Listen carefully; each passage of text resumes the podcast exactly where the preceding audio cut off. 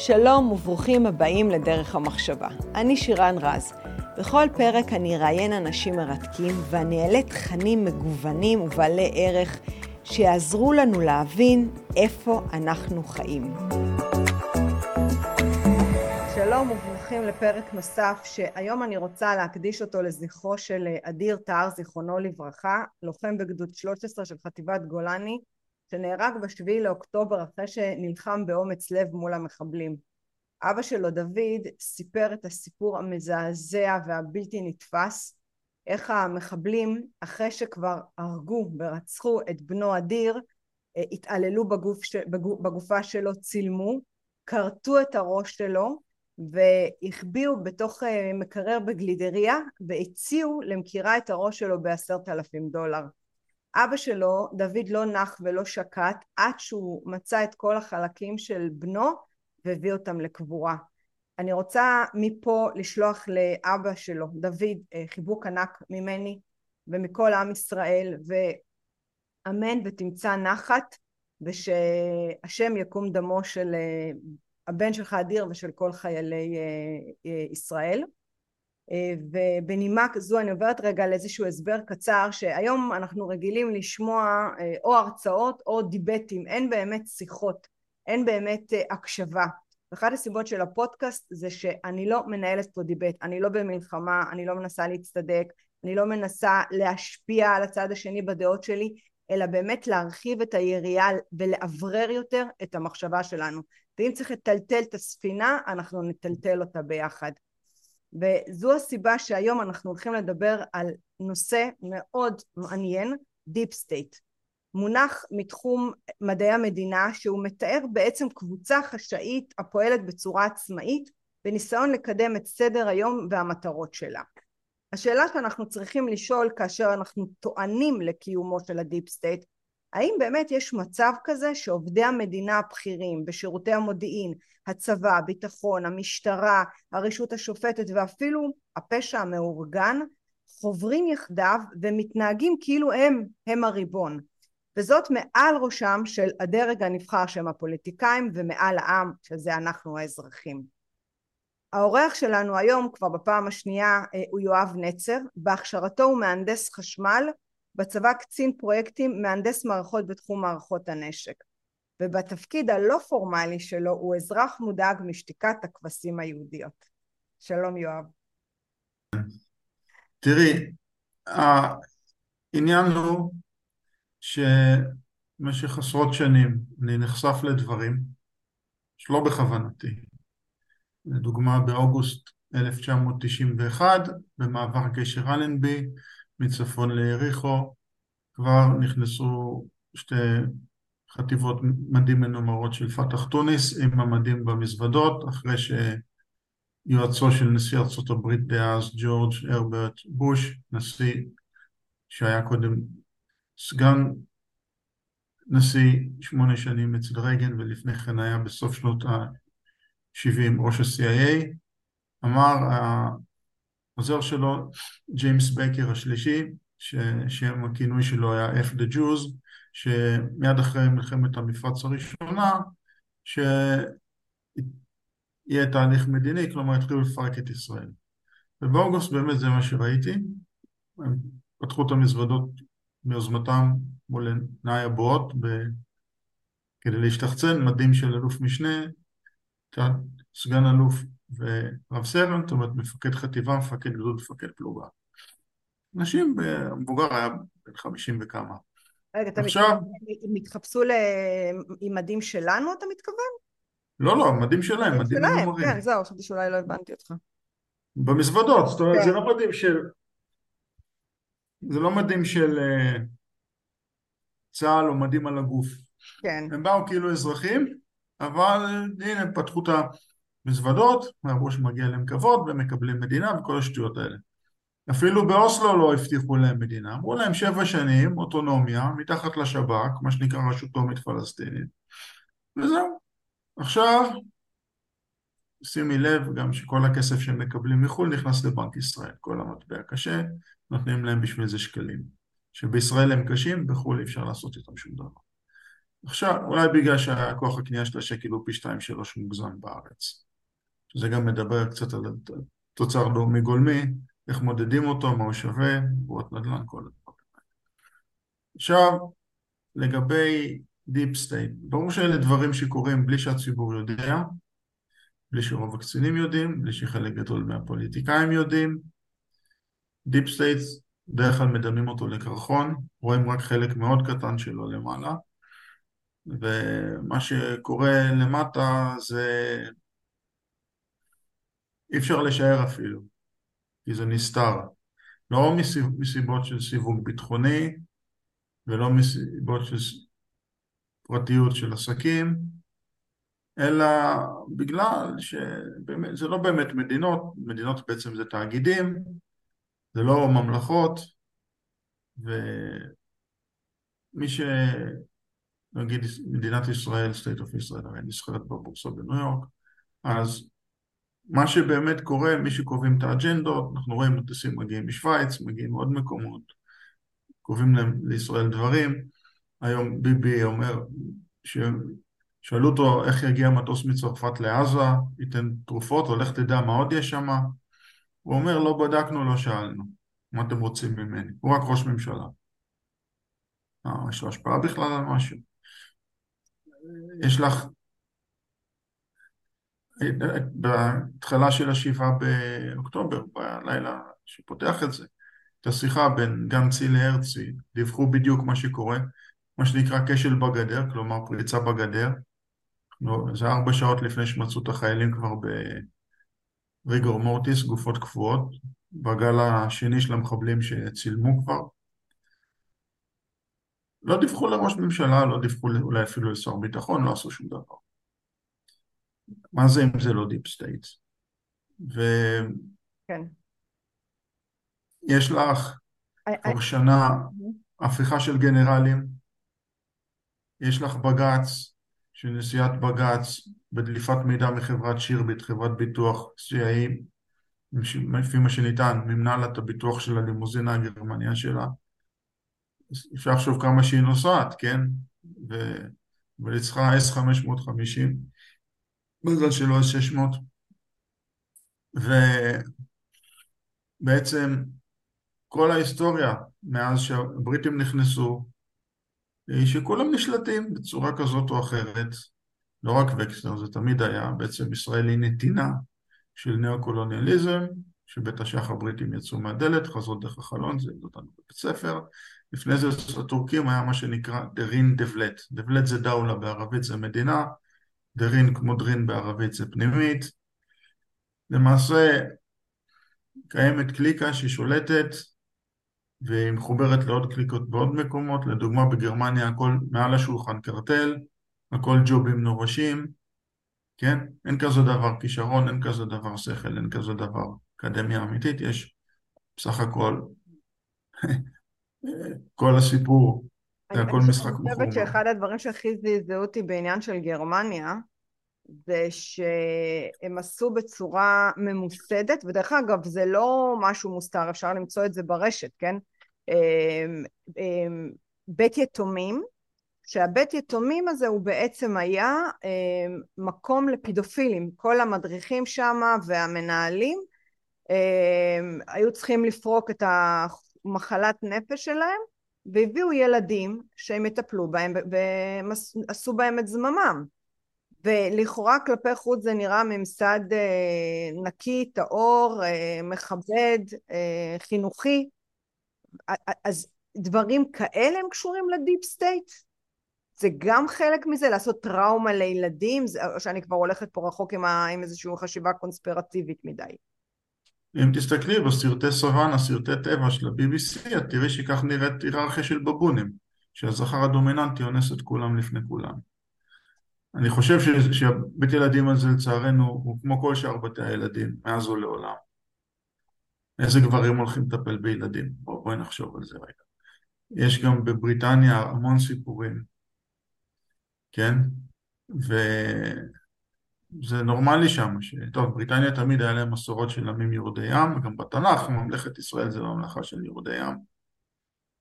שסירות, הספינות זה בעצם מעין בתי סוהר, זה מלא כולם סוטים. כל האימפריה הבריטית שהשאירה חיילים בארצות ג'ונגל אה, שנים, הם היו מאורגנים בצמדים. כל ה boarding schools, כל הפנימיות האלה. כן, זה, זה הרי הכל אנטי מוסרי.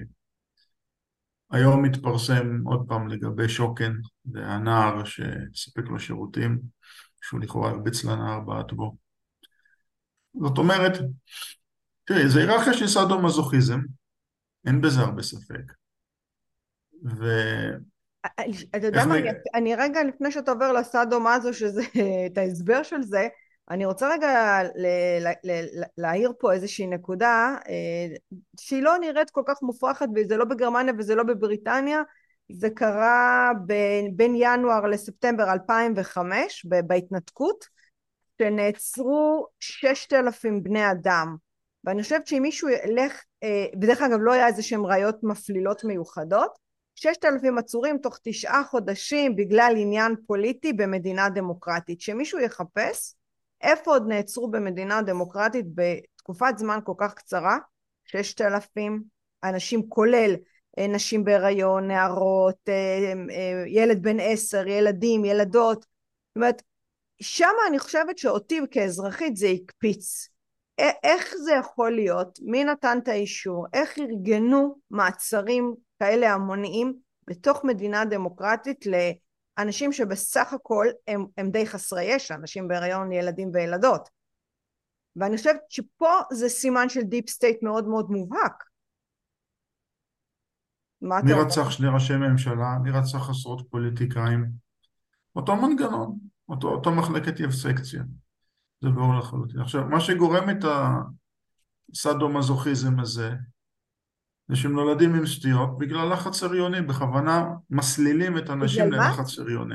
לחץ הריוני? לחץ הריוני, כן. כשאת בלחץ בהיריון, כן. הקורטיזול עולה, זה משתק את הייצור של הטסטוסטרון, המוח נשאר נקבי ויוצא קוקסינל. טוב, את זה אני לא יודעת להגיד, אבל זה משהו ש... זה, זה בוודאות, זה, זה, זה בפרסומים הרפואיים, אפילו ב-NCBI, יכול לשלוח לך את הכישורים, זה נקרא פרי-נטל, פרי-נטל זה לפני לידה, אנדרוג'ן סינדרום. זה, זה כל ההומוסקסואליות נוצרת מזה, לסביות הם אומרים שהם לא יודעים איך, אבל בדרך כלל יש, יש קשרים בין הדברים. עכשיו, העניין הוא ש... תראי, לוקחים נערות בנות 18 מהסינר של אימא, שולחים אותן להיות מזרון ב... כאילו צבא שהם כאילו סוג של חייל, יהודיות קלושות, אין להם שום ערך צבאי, לא שום ערך בשטח, וזה פשוט נועד למטרה אחת בלבד, בשביל להרוס את המוסריות של החברה, גם בטווח הזמן הקצר, גם בטווח הזמן הבינוני וגם בטווח הארוך, זאת אומרת לדורות. רגע, יואב, אני רוצה להבין, לוודא שאני מבינה אותך. אתה מדבר על החיילות במדינת ישראל שהן הולכות לצבא ומדינת... כמובן, כמובן.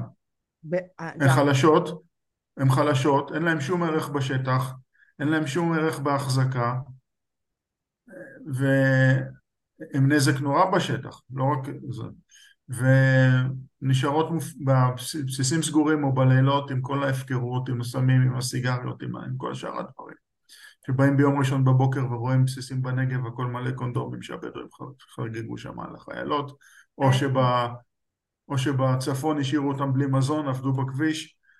אני לא אומר שכל החיילות ככה, יש הרבה שעולות לשמונה גרביים וחוזרות הביתה, או לשלישתות וחוזרות הביתה, אבל חלק גדול מאוד, כן, אלה שהופכות ממלאכית למופקרת, זה בדיוק, ה, זה בדיוק האג'נדה, וזה למה החרדים ושאר הדתיים אמרו, אנחנו לא משתתפים בזה.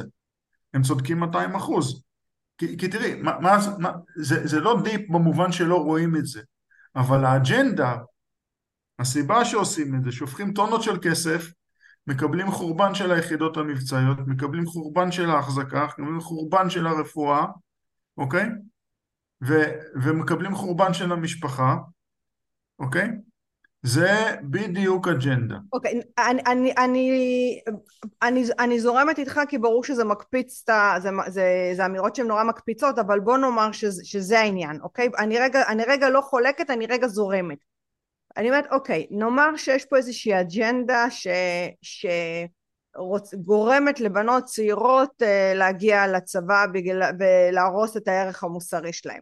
אני מכירה הרבה מאוד בחורות צעירות, חכמות, פטריוטיות, אה, אה, עם נפש בריאה, אז לגרום לאחת כזאת להתגייס לצבא, את, הרי זה לא דבר שהוא כל כך קל, אוקיי, שנייה רגע, אני אחדד את השאלה שלי. נאמר ואתה אומר לא נכון להכניס אה, בנות לוחמות ליחידות קרביות כי הן הורסות את הרמה והן פוגעות בביטחון המדינה ומורידים את הסטנדרטים של הלוחמים בשביל שלוחמות יוכלו להיכנס פנימה אוקיי נגיד איכשהו אני יכולה להכיל את זה ש, שבג"ץ מתערב ו, ודוחף בכוח נשים אה, להילחם אבל אז זה משהו חיצוני אבל בחורה איך האג'נדה משפיעה עליה? הרי היא מחליטה אם היא רוצה ללכת ולהילחם. אתה מבין מה הבעיה?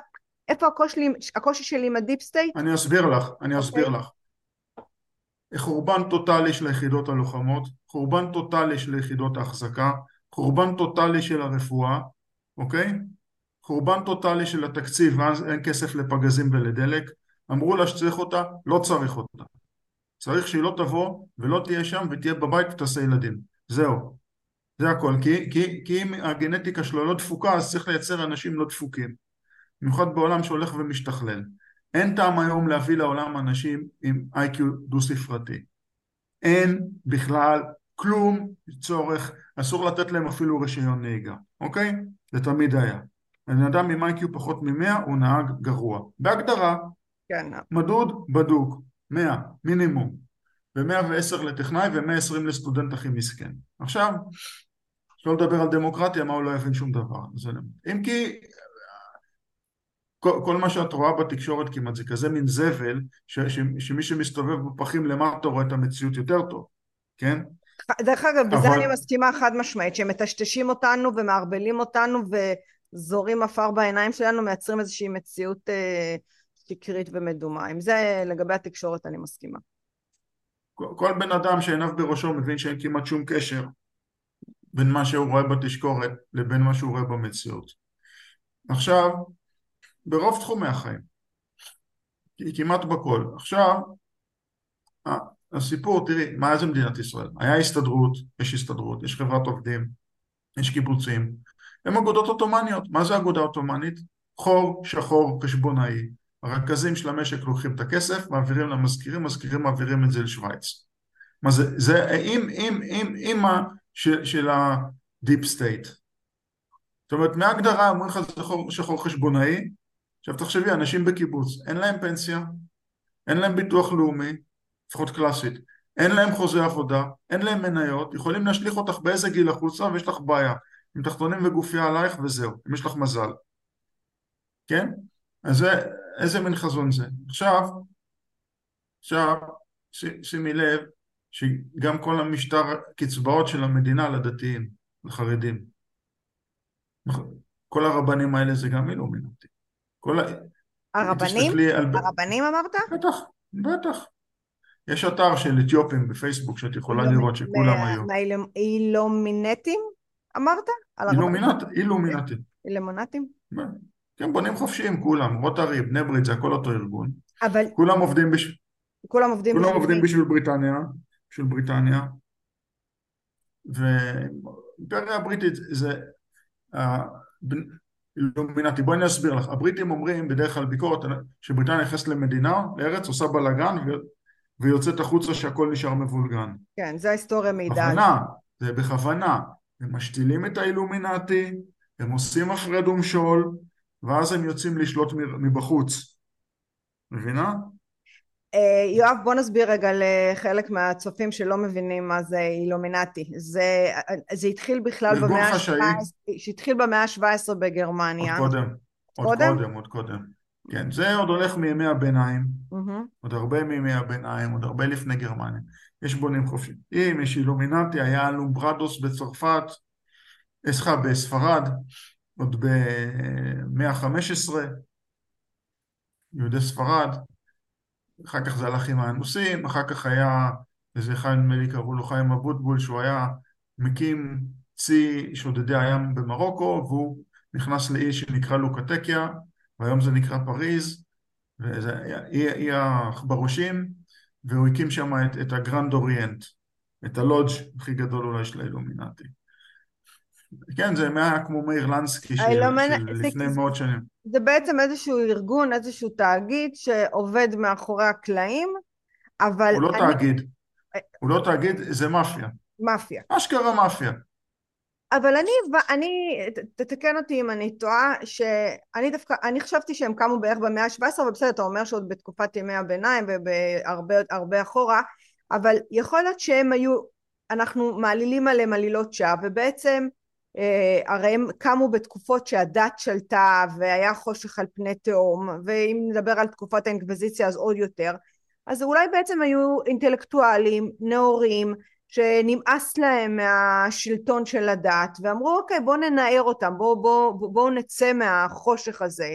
ובגלל שדווקא אנשי הדת אה, ונקרא להם לא, לא רוצה להשתמש בימין ושמאל אבל אנשי הדת הקיצוניים אה, אה, לא רצו להשתנות לא רצו שהעם ישתנה לא רצו שהעם ילמד שהעם יהיה חכם אז הם הוציאו עליהם כל מיני סיפורים ועלילות שווא אתה יודע, אפשר להסתכל על זה גם בכיוון הזה.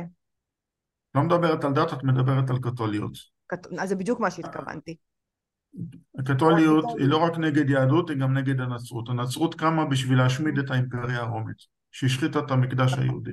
וגם היהדות הרבנית אותו דבר, אין שום הבדל. עכשיו, הסיפור הוא ש... תראי, זה לא שהאילומינטי יצרו את המדע.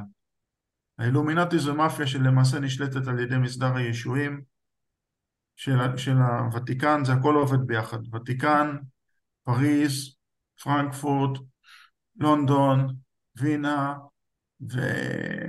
והאילומינטי, הכל מתחת לשטח, מחסלים ילדים, מחסלים תינוקות, עושים כל מיני מדיניות שרק אפשר כדי להשפיט את האוכלוסייה, לטמבל אותה, לטרלל אותה, עבודה זרה מובהקת כן, עמי כנען, הם לא דת, הם, הם הדבר הכי אנטי יהודי שיש, הכי ההפך מיהודי שיש. הם הסטרא אחרא, סטרא אחרא מוחלט. תקחי את זה לאיזה כיוון שאת רוצה, זה מה שהם. עכשיו, הם שולטים בהכל, מי שנותן כסף הוא גם שולט. זה לא שאיזה רב פתאום הוא, הוא נהיה אחראי על מיליארד דולר או על עשרה מיליארד דולר. זה לא פתאום, מי, שש... מי שנותן את הכסף הוא גם מחליט מי יחלק את הכסף. הוא גם מחליט מה תהיה האג'נדה. זאת אומרת, אם, אם הרב אמר להם לא להיכנס ליחידות לוחמות, זה כי הוא קיבל פקודה שהם לא היו ביחידות לוחמות. כי היחידות לוחמות לפי אהרן ברק אמורות להכריע נגד בחירת העם. ואם הוא אמר להם לא ללמוד מדעים, זה כדי שלא יהיה להם השפעה, כדי שהם לא, כדי שהם לא יבינו שאין כזה דבר נגיפים ומגפות. כדי שהם יחשבו שהמדינה מגינה עליהם מטילים, מה שעכשיו ראינו שזה הכל התפרק לגמרי, ועכשיו הם מחפשים ייעוד אחר לתקציבים, אבל עוד פעם, הם לא קונים טנקים. מי צריך עכשיו עוד 100 מטוסים? כן, הם משקיעים עכשיו על מטוסים, לא הבנתי את האירוע הזה, במקום על אה, טנקים וציוד לחימה רגלי, כאילו יש... אני באמת לא... זה, זה כאילו כבר כל כך צורח וצועק, ששמעתי שעכשיו הולכים להעביר את התקציב על uh, עוד קניית מטוסים, כאילו מה קורה לכם? אי אפשר להגן עלינו מפני טילים עם מטוסים, מה קורה לכם? כאילו מישהו באמת רוצה לרעתנו. כן, הם לוקחים את הכסף, תראי, היו יכולים לבנות, כן, בואי בוא נגיד שמחיר של מטוס, לבנות בשקט עשרה, חמש עשרה, עשרים טנקים, בנגמ"שים, כן? Mm-hmm. אז, או עשרה טנקים ועשרה נגמ"שים, אז יש לך שתי פלוגות. או אפילו, בואי נגיד עשר על עשר. כן, יש לך שתי פלוגות, פלוגה משוריינת ופלוגה חיל רגלי משוריין. מקום מטוס. עכשיו, לצה"ל אין כוחות להיכנס לדרום לבנון. אין, אין לוגיסטיקה בשביל להגיע עד לליטני. ומה שחיזבאללה עושים, במקום להתמקד בקטיושות, הם מתמקדים בטילי נ"ט בכינון ישיר, למעשה טוחנים את כל הקו היישובים הראשון של ישראל כדי שהם יוכלו לכבוש אותו. זה מאוד יעיל, זה מאוד אפקטיבי, זה לא נראה רע בתקשורת העולמית, זה רק משאיר איזה 80 אלף אזרחים יהודים בלי אדמתם, למעשה ישראל איבדה רצועת שטח, היא שוחררה מהיהודים למרות שזה ארץ ישראל וגם הצד השני הוא ארץ ישראל. שתי רצועות ו... אנחנו נראה לי איבדנו כבר בצפון ובדרום. כן, את מאבדת הכל, עכשיו, עכשיו מכניסים בתוך גדרות לא רק את כפר סבא, אלא גם את נתניה ואת רחובות ו- ומה לא. צריך להגיד להם מה לא, את הגדרות צריך לשים על קלקיליה, את הגדר צריך לשים על שכם, את הגדר צריך לשים על ג'נין, לסגור אותה מ-6 בבוקר עד 6 בערב, להוריד להם את כל המוצבים, לקחת את כל הנשק, את כל המדים, לסגור את כל הרש"פ, כן? אין יותר כספי חלוקה, כולם החוצה, כן? במקום זה סוגרים את היהודים כדי שיהיה אפשר להזריק להם ומה השקר? נתנו סמכויות ל-World Health Organization. ישראל לא נכנעה בקרב, לא איבדה ריבונות. ארגון החולי העולמי. ישראל לא, לא, לא, לא נכנעה, לא נכבשה, לא איבדה את הריבונות. ראש ממשלה, הכנסת יכולים להגיד בכל רגע, לא רוצים אתכם, לא מדברים איתכם גם. לא איתכם, לא עם האו"ם, אין כזה דבר חוק בינלאומי. אמריקה אמרה שאין, רוסיה אמרה שאין, סין אמרה שאין, טורקיה אמרה שאין, איראן אמרה שאין. זאת אומרת, כי אין, חוק הוא טריטוריאלי, אז מה אתם רוצים? לאום בשפת החוק זה טריטוריה ריבונית. אז זה הכל שטויות, ונגיפים הרי אין, ומגיפות הרי אין, זה הכל שטויות במיץ עגבניות. ו... את אומרת, זה, זה כבר לא שיש איזה מקדם שקר במשוואה, הכל שקר. הכל שקר, הכל, הכל לא אמיתי. יואב, ש... אוקיי, בסדר, לא, תקשיב, אני חותכת אותך, אני פשוט אומרת, אה, אני רגע מורידה את זה יותר לקרקע, אה, כל הסיפור שהיה עם המימד החמישי, וגם עשיתי פה פרק עם אבי וייס, אז אנשים יכולים להיכנס ולהרחיב שזה באמת אה, סיפור מובהק של deep state, שהמערכת של אה, אה, נקרא לזה הדרג הביטחוני הבכיר באמת אה, השתמש באזרחים ובידע של האזרחים למטרות של הון, אבל מטרות אישיות של הון, אבל זה עדיין לא מחבר אותי, אותם אל מה שאנחנו מדברים על איזושהי אג'נדה עולמית שרוצה להשמיד את מדינת ישראל, זאת אומרת, אוקיי, למה יש לא? אנשים... למה לא? לא, הם... רגע, אני אגיד לך, אני אגיד לך מה הקשר. כן, אני הסתכלתי על זה, אוקיי, נגיד אתה, יש אנשים שהם תאבי בצע משחר ההיסטוריה, ניצלו את מעמדם ותפקידם כדי אה, לגזור קופון שמן מאוד, אז תחבר לי את זה באמת לדיפ סטייט כמו שאתה רואה את זה. אז כנראה לא הבנת את הסיפור, הסיפור הוא שרוני אלשיך רוני אלשיך, מפכ"ל המשטרה, לקח מאגר המידע המשטרתי, נכון. נתן אותו לחברת קש, נכון. שנקראת מימד חמישי, של גנץ יה קלומניק ורם בן ברק, והם העבירו אותה לוויקטור בקסלברג, סוכן הקג"ב בארצות הברית. נכון. זה הכי, זה הכי דיפ סטייט שיכול להיות. לא, אבל בעצם, ש... הם, הם, אבל, אה, אה, אוקיי, אז אני אחדד את זה. הם, הם, הם עשו את זה בכוונה תחילה כדי לפגוע בביטחונה של מדינת ישראל, או מתאוות בצע? זה שתי עולמות שונים לגמרי. לא זה ולא זה. לא זה ולא זה, מחזיקים אותם יד אחת בצוואר ועוד אחת למטה, איפה שעוד יותר כואב. הבנתי. אז הם מפעילים אותם. בני גנץ הרי סיפרו שבנייד שלו הוא הראה לפסיכולוגית שלו איך הוא מביא ביד, נכון? אני לא יודעת, אתה כתבת לי, אני לא יודעת להגיד, אני לא יודעת מאיפה הבאת את זה. היה פרסומים כאלה, היה פרסומים כאלה. היה פרסומים, והיה פרסומים גם שהוא אנס אחת בתיכון, והיה פרסומים שלא רצו לקבל אותו לתיכון, אז שמו אותו בכפר הירוק שהוא בקושי סיים. ומתפקיד מפקד חטיבה ואילך הוא נכשל בהכל, כולל הכל, עד הסוף, באופן מביך. לקחו כלומניק והציבו אותו. כי הוא כלומניק, כי הוא בידיים שלהם. גם, גם יאיר עציץ, זה אותו דבר, לפני שלושים שנה הוא היה מתאבק דמיקולו. הוא נשאר כיתה ז', העיפו אותו באמצע כיתה י"א בגלל סיבה שמתחרזת עם זה, כן? והוא זה נראה דבר יותר גרוע משבני עשה, כנראה זה לא ברור אם זה אישה או לא, כנראה שלא. ובקיצור, זה אנשים מאזור הדמדומים, שלקחו אותם ושמו אותם למעלה. עכשיו תחשבי, גם בן גוריון גם כן היה כזה גוץ, עובד טוריה, שלא מסוגל להיכנס לשום אוניברסיטה, לא משנה מה ניסו לתת לו. גם כן היו לו מאהבות והיו לו הטבות, כן? לפחות בן גוריון היה ציוני. עכשיו יכול להיות שב-47 הוא באמת הסכים לתוכנית חלוקה הזאת שזה יותר מקווי אושוויץ, זה קווי משרפות. יכול, יכול להיות שלא צריך לייחס לו איזושהי תבונה רבה או תחמנות עילאית, הוא פשוט היה גוילם, ש... גוילם גוילם, לשון גוי, שעשה מה שאמרו לו. מבינה? וזה בדיוק ניאו-קולוניאליזם, הבוס יושב בחוץ, צריך לראות בתל אביב, רנה, או, הגויים אמרו, הבריטים אמרו, הצרפתים אמרו, הגרמנים אמרו, האמריקאים, מה אני אגיד, מה זה? כשאתה הולך לדבר איתם יודעים באמריקה, הם אומרים, תגיד לי מה אתה רוצה, אנחנו נסדר לך. אומרים לי, למה אתם עושים א', ב', ג', ד'? אז אני אומר להם, החבר'ה אומרים שאמריקאים, מי זה אמריקאים? אנחנו אמריקאים. מה אתה רוצה? אתה רוצה טריטוריה? אתה רוצה נשק? תגיד, מספק לך. מבינה? זאת אומרת, כל הממסד השמאלני החולני הזה, של ההסתדרות, חברת עובדים, בג"ץ, ויצו, נעמת, לא משנה מה, בית משפח, רשת של שלושים פדופילים, יש כתבות בעדנה קרנבל, מכירה את האתר? על כל... כן, אבל אנחנו... אז... לא, אוקיי, סליחה. אז אומרים, אומרים לך, הגויים הגויים, למה? כדי שתתני כוח לשמאל, כדי שהשמאל ישמיד את היהודים ויתבטל בפני הערבים, אחרת, אבל האמריקאים זה יהודים שומרי שבת. אם הם היו יודעים מה השמאל היה עושה פה, הם היו תועלים את השמאל הפוך מהרגליים ופושטים להם את האור. מבינה? זאת אומרת, היהודים בארצות הברית, אני בקשר איתם, אין להם מושג, הם לא מדמיינים מה קורה לבנות בצבא, אין להם מושג מה, מה זה הסתדרות חברת עובדים קיבוצים, הם לא מסוגלים לדמיין כאלה דברים בכלל. מבינה? זה, זה לא גולג סובייטי שזה סתם אלימות, זה, זה, זה משהו פסיכדלי לחלוטין, זר לא יבין זאת, כן? את, את הפסיכוזה. ו... תראי, ישראל הרי מקום של אחוד מכל הכיוונים, וכולם סוגדים לממסד. כן?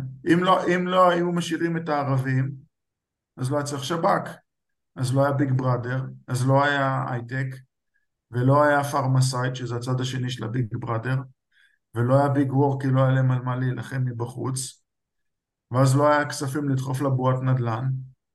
אלה ארבע רגליים של הכלכלה הישראלית, ביג ופן, ודרך ה-C5I ISR, Command Control Communication Computer, Cyber, Intelligence, Surveillance, Reconnaissance, Reconnaissance, לחפש מטרות, Surveillance, עוקב אחריהם, Intelligence, בונה תמונת מצב, במקרה ש-8200 מספר הכל הפוך לממשלה, גם באוסלו, גם ב-73, גם בשנה החולפת, וכל זה הופך ל Big Brother, שנקרא הייטק, ואת ההייטק הזה ממנפים גם עם הפארמה, להזריק רעלים.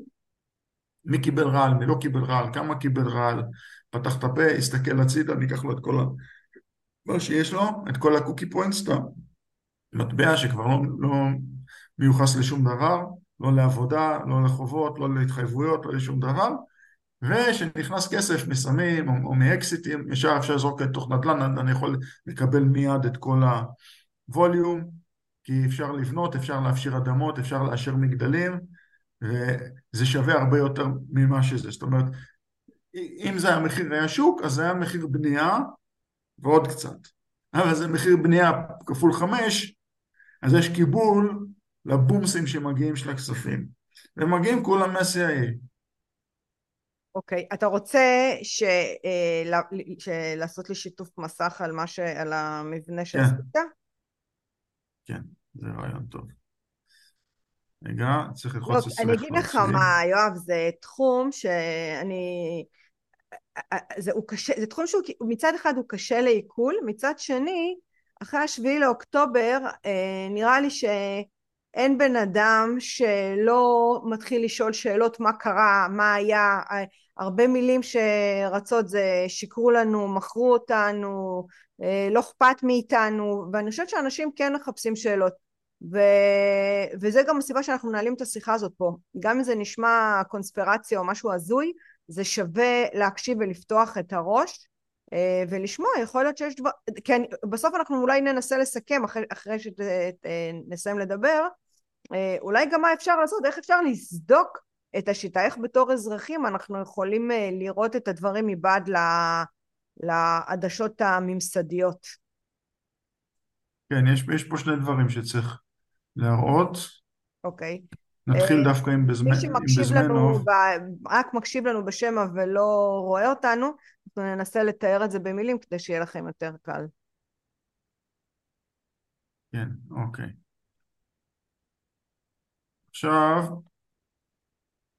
נו, למה הדבר הזה פה קופץ? אתה צריך שאני אאשר לך את השאר או שזה בסדר? רגע. עכשיו, עכשיו, נלחץ אצלך, screen, נלך קודם לתמונה של בזמנוב. צריך ללחוץ ישיר עוד הפעם. אוקיי, את רואה? הצליח רגע, קפץ משהו ונעל... אה, הנה כן. אני רואה. אה, זה הזמן לשים את המשקפי ראייה שלי. אה, אוקיי, אנחנו מדברים על אה, שלום עכשיו מאז 1977. רק רגע, היה יורי בזמנוב, שהוא נתן הרצאות לפני 40 שנה. אה, אוקיי, זהו. הוא היה רק בכיר מברית המועצות, והוא הסביר את התהליך איך ממוטטים מדינה. אוקיי. אני הוספתי את הבועות בכחול. שלב ראשון דמורליזציה, זאת אומרת לגרום לאנשים לחשוב שהם לא בסדר, שצריך לפרק אותם, זה שלום עכשיו מאז 77, דסטביליזציה, הכל שפיט מאז 84, 85, קרייסיס, משבר, אינתיפאדה מאז 87, מלחמת, עכשיו, פלישה, מה שדיברתי על אוגוסט 91, מלחמת אזרחים זה אוסלו 93, נורמליזציה, גל הפיגועים הגדול של 93 עד 2002, זה ה-new normal, זה המצב החדש, תתרגלו. אתם כבר לא עם של גיבורי מלחמה, אלא אתם עם שמפוצצים אותו צאן לטבח, אתם בבית מטבחיים. סטביליזציה, מבצע ג'נין, מאי 2002, ומאז יש exploitation, מיליארדי דולר כל שנה ליירוט טילים, או לכל תחליף לזה, ולערבים, ובגלל מחסור באדמות לבנייה ליהודים, אז הכל צריך לשלם עוד מיליארדים מיסים, עוד מיליארדים על הנדל"ן עצמו. יואב, אני לא, לא שמעו אותך. אוקיי. אמ, אני, אני, אתה רוצה שאני אחזור uh, על האירועים בעברית? יש איזשהו uh, מבנה מאוד ברור שבעצם הצמדת לו אירועים uh, כרונולוגיים במדינת ישראל, שזה התחיל, uh, אני חוזרת על זה כי קצת האינטרנט אצלך נקטע אז אני רגע חוזרת על זה. Uh, שלום עכשיו מאז 1977 זה התהליך הראשון, אחר כך רגע, רגע, רגע, תגידי גם מהו. תגיד, אני, אני אחזור, אני אחזור לאט ותעצרי אותי עם, היד, כן, זהו, כי... עם היד אם, אם זה נקטע. בדיוק. זה לא נקטע, זה קוטעים אותו. שלב ראשון זה דמורליזציה. מעולה. תחשבו שאתם דפוקים, שזה שאת שלום עכשיו מאז 77, פתאום אין ארץ ישראל, יש פלסטינה שאף פעם לא הייתה אצל הטורקים ולא הייתה קודם, ואצל הבריטים הייתה של היהודים. destabilization, זה אומר שמערערים את כל הממסד, כל שפיט מאז 84, זאת אומרת אין יותר כנסת, אין יותר ממשלה, אין יותר עם, אין יותר דמוקרטיה, משבר, crisis. המהפכה של אהרון ברק בעצם. עוד לפניו, עוד שמגר ובאך, וכולם אותו דבר. אוקיי. Okay. קיבלו פקודה מלמעלה. כולם למדו בבריטניה וכולי. קרייסיס, משבר, אינתיפאדה מאז 87, לא רק שהם למדו בחו"ל, אלא קידמו אותם על סמך התקדמות באילומינטי ושהם מחזיקים אותם איפה שכדאי להם. פלישה, אוגוסט 91 כמו שתיארתי, מלחמת אזרחים מאז אוסלו 1993 שהיא עוקבת את הסכם מדריד בנובמבר 91 נורמליזציה זה ה-new normal. זה גל הפיגועים הגדולים של 93 עד 2002 אתם כבר לא עם של לוחמים נועזים, אלא אתם צאן לטבח, אתם גרים בבית מטבחיים, תתרגלו, כי אתם לא בשלטון, הגויים בשלטון, הנאצים בשלטון, כי הם הפסידו הכל אז פתאום מותר להם לעשות הכל, סטביליזציה, ייצוב, מבצע ג'נין מאי 2002, ומשם עברו לאקספלויטיישן. מנצלים את המצב התקוע הדפוק, מיליארדי דולרים כל שנה ליירוט טילים או כל פיקציה אחרת, לערבים, כדי שיוכלו לטחון את היהודים, ובגלל מחסור באדמות לבנייה רק ליהודים, שהם משלמים הון תועפות, בכלל זה גם המון מיסוי, על גבי מיסוי, על גבי מיסוי, על גבי מיסוי, שזה אסור. יופי, אז עכשיו שאני אעבור לדיאג... מעולה שחזרת על זה, כי עכשיו זה היה ברור, ומי שרוצה להרחיב ב... אה, נושא של אדמות לבנייה יהודית שהיא הרבה יותר יקרה ויש מחסור שייכנס לפרק עם גרשון הכהן, הוא מסביר את זה בצורה נפלאה. כן, אוקיי, אני עובר לדיאגרמה. כן. זה stop share כאן. ו... רגע. לא זה... איפה את עכשיו? עכשיו את פה. עכשיו את בחלון הזה. screen. share screen ונלך לדיאגרמה. אוקיי. זו דיאגרמה שבאמת כמו שרואים, את רואה אותה? כן, בטח. היא התחילה באוקטובר ונאלצתי לייצר אותה על בסיס כל הידיעות שהיו לי, כבר הצטברו עשרות שנים, כדי שיהיה על בסיס מה להסביר את התהליכים שרואים. כי כל פעם שאני מתחיל להסביר אני מתחיל לזרוק שמות של ארגונים ואיך הם קשורים ואז אנשים הולכים לאיבוד. אז קודם כל יש פה מבנה נתונים.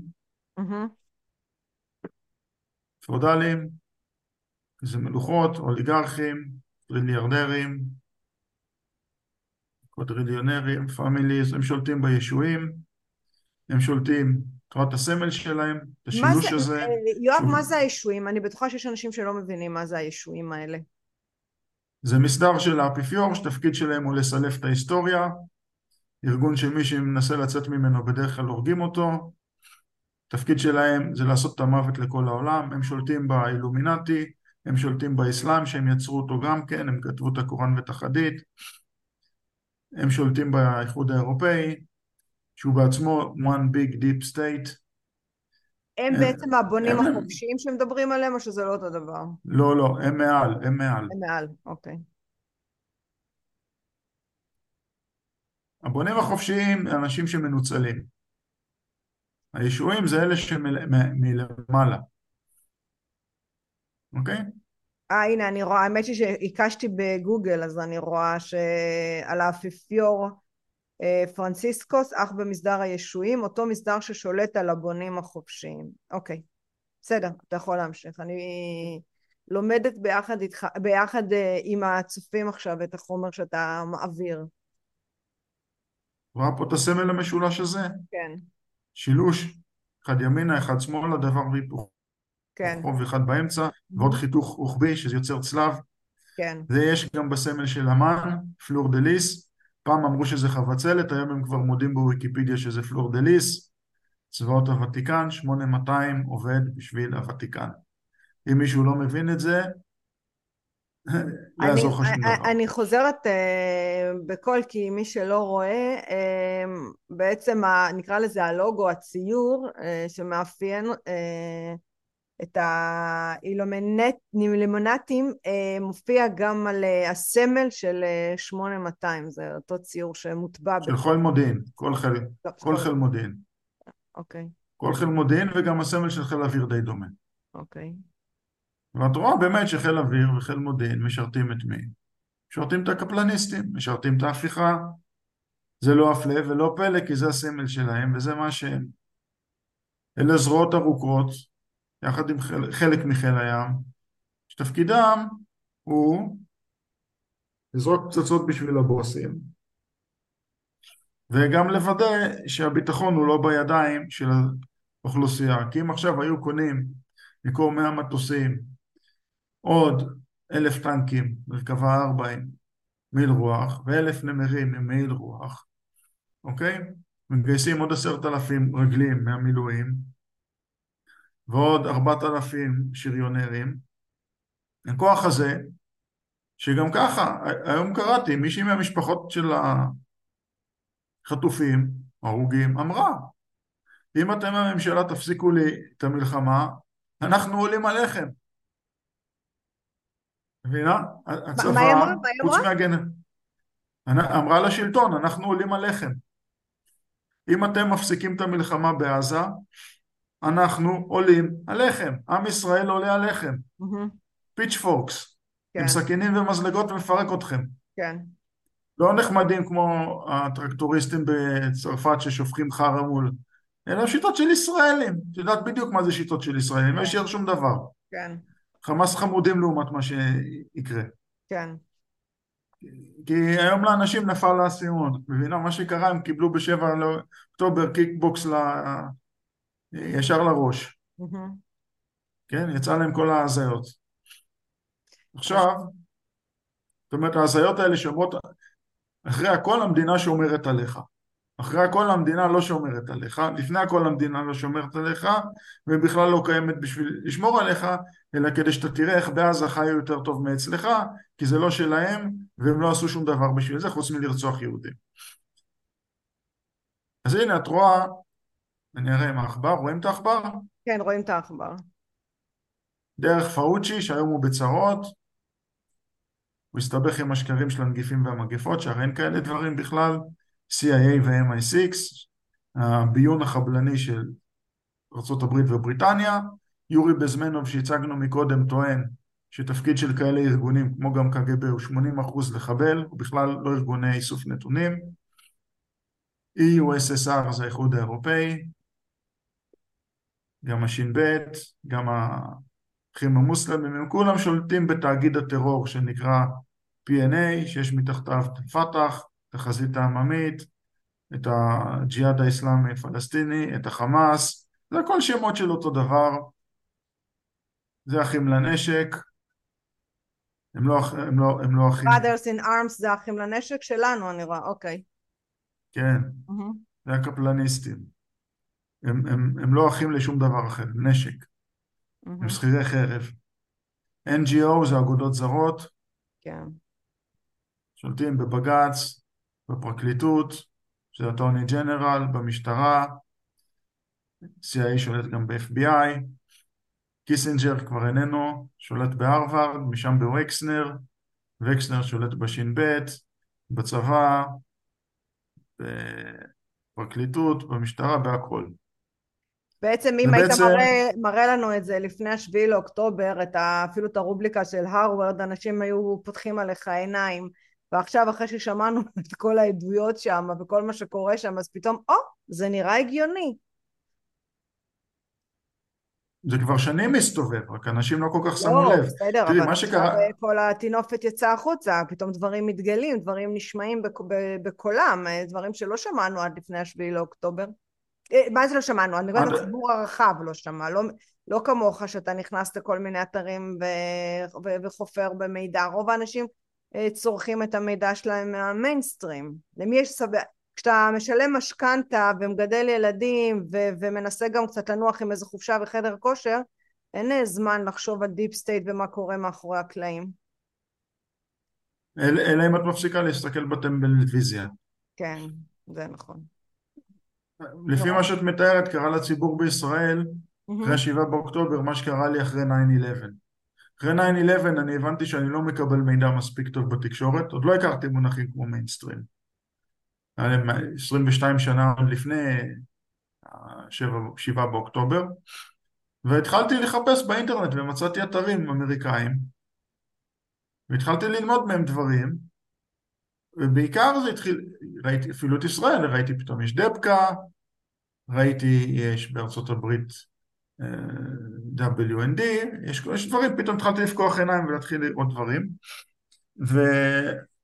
ומאז 2008 שיש יוטיוב, אלפי שעות של הרצאות שמעתי מהמון תחומים והרבה דברים. ואני הגעתי מוכן לשבעה באוקטובר. אני לא הופתעתי בכלל אני אפילו חושב, אני מאלה שחושבים שהנזק שנגרם הוא מזערי לעומת מה שהם ניסו לעשות וחלק גדול ממה שבלם אותם זה כוחות בשטח קטנים אבל נחושים שנלחמו עד הסוף, חלק יצאו בחיים וחלק לא. חמאס חטף מאות הרוגים שהם לא תכננו לחטוף עוד בשלב הפתיחה, באור יום, לא מה שהגיע בלילה. ובזבזו כמובן את עצמם על היישובים, שזה, שזה דבר דבילי, כי בעצם מה שצה"ל עשה להם, הוא נתן להם להיכנס, לחשוב שהם יוכלו לקחת אלפים לעשות פיגוע מיקוח. צה"ל דפק אותם, מבינה? בלי חשבון, כמו שצריך. כי צה"ל מה הוא עשה? נוהל חניבל, הוא הקיף את כל הגזרה של החוטף עזה, אטם אותה, זיהה איפה יש מקבצים של מחבלים, דפק אותם בלי חשבון. זה מה שצריך לעשות, אין ברירה אחרת. כן. וזה דפק להם את התוכניות. כי זה לא נכון שצה"ל לא ידע, לא הבין, לא הגיב. הוא, הוא הגיב בצורה מאוד סדורה, מאוד יעילה, הכניס כוחות רק איפה שהיה בטוח, או שזה כוחות מעולים שיודעים מה הם עושים, וגם כן באופן ספורדי אבל מתוכנן היטב כירורגי. עכשיו, בדיאגרמה פה מי שיסתכל הוא רואה שיש פה המון המון נתיבי שליטה, תריסרים של נתיבי שליטה מלמעלה כלפי מטה, כולם יושבים לביבי על הראש, ובעצם מגלנט שמאלה כולם הם מאלה שיושבים לו על הראש, אבל גם הוא מחובר בהרבה דרכים. מבינה? זאת אומרת, ראש ממשלה בישראל היום זה כמו הורדוס בתקופת רומא. זאת אומרת, נכון, הוא, הורדוס בנה מקדש משיש ובנה כלכלה והכל, אבל הוא, הוא יכל לפעול כי הוא מחובר לעטינים של רומא והוא מסתחבק איתם. הוא לא יכול לעשות להם דווקא. אבל אם הוא מקושר אליהם, לתוכנית נקרא לזה של הדיפ סטייט פה, כל מה שאתה הצגת, אז למה, אז, אז למה הם מנסים אה, להוריד אותו? למה הם מנסים אה, לסכל את, ה,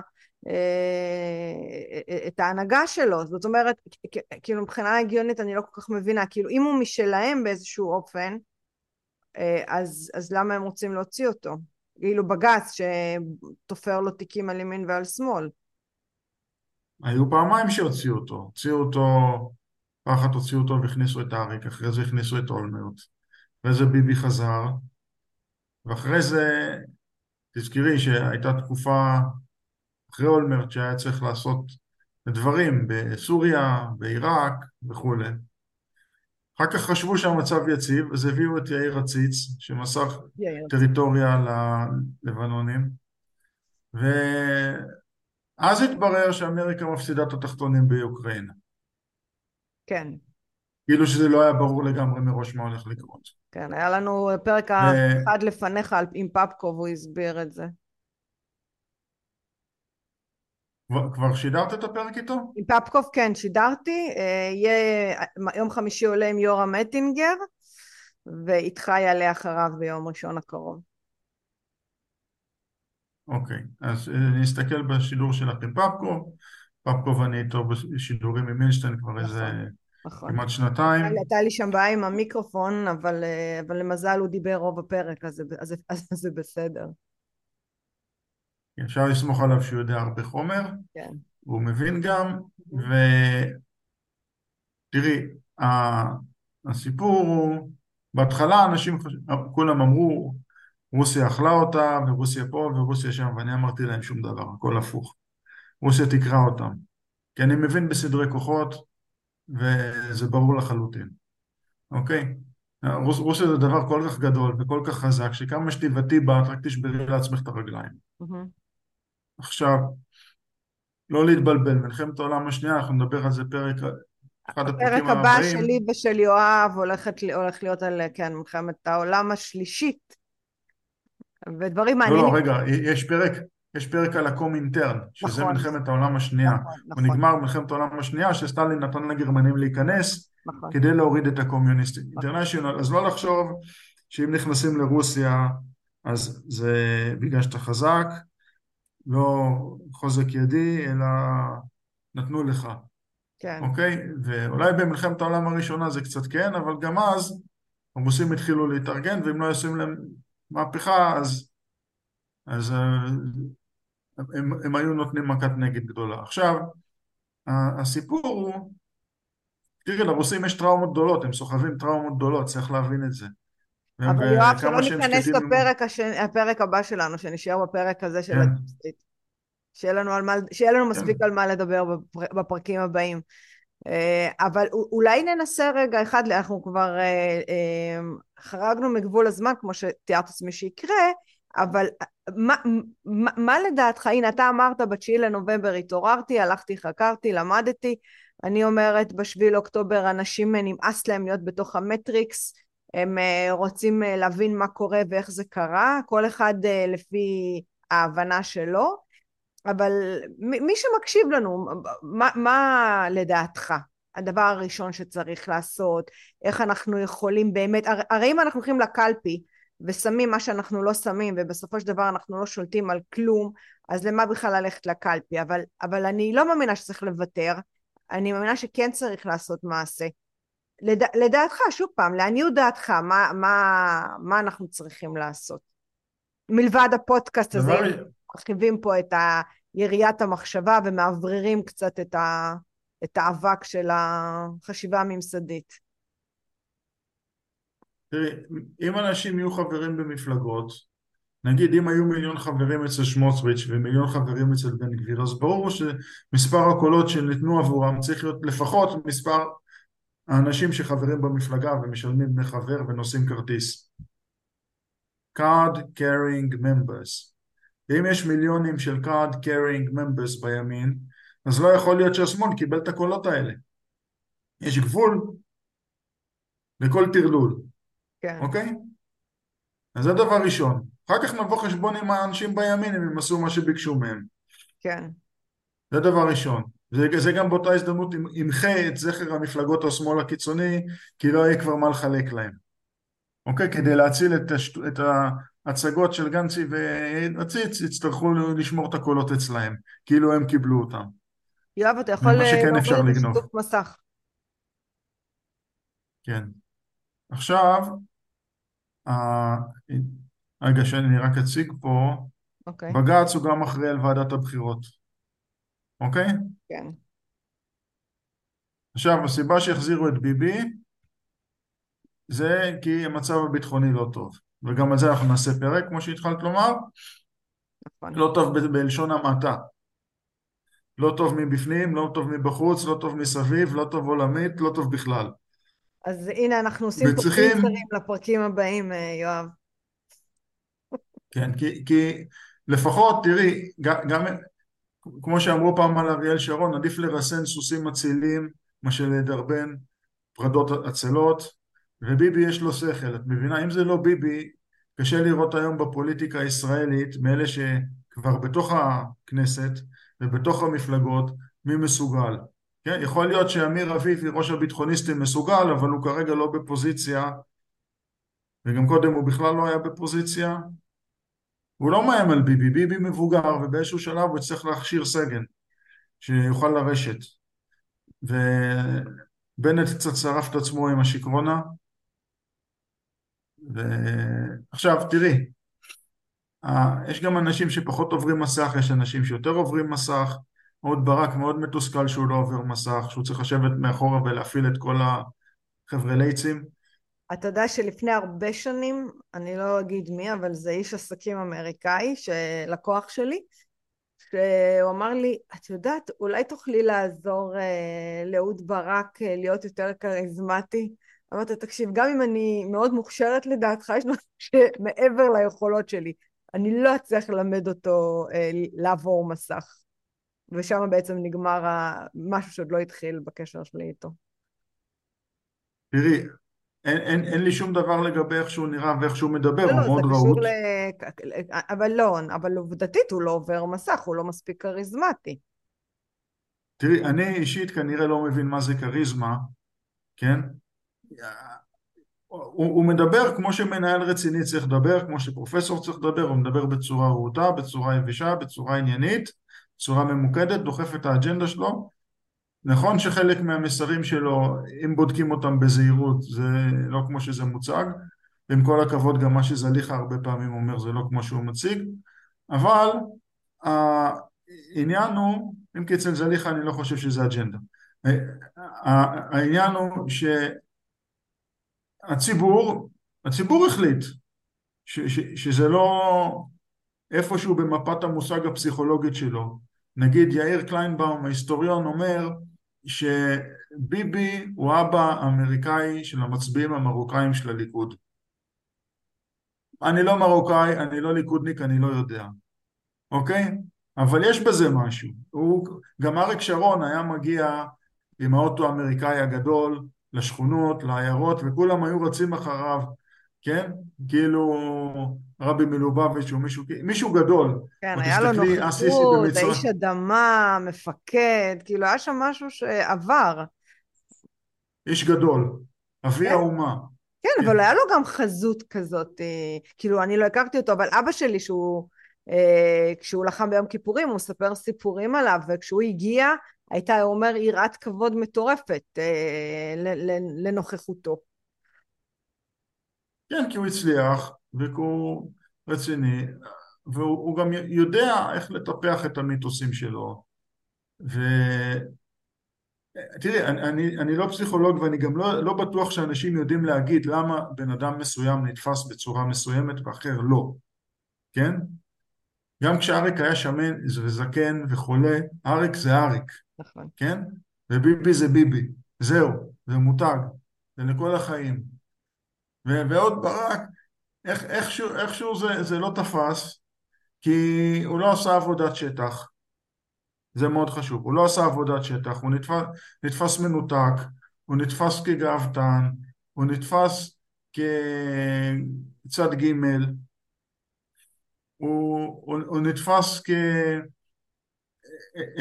אולי אפילו סנוב, איזה מין אליטיסט, אבל לא במובן ש, של אלברט איינשטיין שעשה איזה משהו שהוא באמת מעל ומעבר, אלא אחד ש... איך, איכשהו, איכשהו זה לא יתחבר עם הזרמים של הציבור, זה כמו שקשה לדעת איזה מוצר יתפוס בשוק, למה יהיה market acceptance. כי תראי, אייפון לדוגמה זה מוצר אופנה, BMW זה מוצר אופנה. אם אנשים היו קונים ריאלית, לא אפל ולא BMW היו קיימים בכלל. אנשים היו קונים אנדרואיד וטויוטה, וזהו. בגלל זה אני אומרת, הצלחה של מוצר אה, זה אה, כל כך הרבה גורמים. למשל סתם דוגמה את אותו מוצר שזה יכול דרך אגב גם איזשהו זמר, זמר או, מוז, או להקה שבתקופה מסוימת אה, היא מאוד תצליח ובתקופה אחרת היא לא תצליח וכל הגורמים יחד אה, שמתכנסים לדעתי זה המזל כשאומרים מזל זה המזל שכל הנסיבות הנכונות מתכנסות ויוצרות את, את ההצלחה בגלל זה גם האנשים שהצליחו ומנסים לשחזר את ההצלחה והם לא מצליחים כי אתה לא יכול לשחזר הצלחה, זה נורא קשה. אלא אם כן כל הסיבות מתכנסות יחדיו ל, ל, לאירוע מקונן שמקפיץ את המוצר. כן, בעצם מה אנחנו... שסטיב ג'ובס עשה, לא. סטיב ג'ובס הוא, הוא זיהה מגמות. כן. לא כמו הווקסנרים, שאצלם לזהות מגמות זה לרקוד לפי חלילו של הפריץ. הוא באמת זיהה מגמות והלך עליהן. כן. מגמות שלא הוא יצר, הוא לא יצר את המגמות, הוא זיהה אותן, הוא דחף אותן. זה חוכמה גדולה. כן, כן, כן. הוא, הוא בתחום שלו היה גאון, הוא ראה לפני כולם לאן זה הולך. עכשיו, לפחות בצורה שהוא דחף את זה ובא... עכשיו, הוא פלטביליטי, זאת אומרת, הוא, הוא בא מכיוון של בן אדם לא יותר מדי מתוחכם, שאומר, אני רוצה להשתמש בזה עכשיו, ככה, כמו שזה אינטואיטיבית. אם זה לא טוב לי, זה לא טוב למסעודה בשדרות, זה לא מוצר טוב. זהו. לא דוקטור, לא פרופסור, לא חוכם דנטוכס, צריך להיות הכל ישר פשוט. עכשיו, אם, אם את תסתכלי על המסרים של ביבי, הכל מסרים קליטים, one liner. נכון. כל הזמן זה one liner. וברק, שיניתי בסוף ההרצאה על מה הוא דיבר, אני כבר שכחתי. דיבר על עצמו אולי. כן? כן? עכשיו... אלה שלא אה. אוהבים את ביבי יגידו, יגידו לך בדיוק הפוך, אבל לא משנה. אני אגיד, יש שתי דברים שאנחנו צריכים לשים לב, יואב, בפעם הבאה. זה שעת ההקלטה להדליק לך את האור, כי תמיד אנחנו מתחילים את ההקלטה שאני רואה אותך, ולקראת סוף ההקלטה אני רק שומעת אותך. אמ, אז צריך צריכים לוודא שהאור שלך אה, דלוק. אמ, אוקיי. Okay. בסדר, אז אנחנו סיימנו, או שיש לך משהו לסיכום? לנושא של ה deep state? זהו, אנחנו יכולים להגיד... זה נושא אינסופי. זה נושא אינסופי. זה... הפינג פונג שעשינו עם ההתכתבויות שלנו על הנושא הזה, באמת הבנו שעוד רגע זה יגיע לאינסוף, אבל נראה לי ש...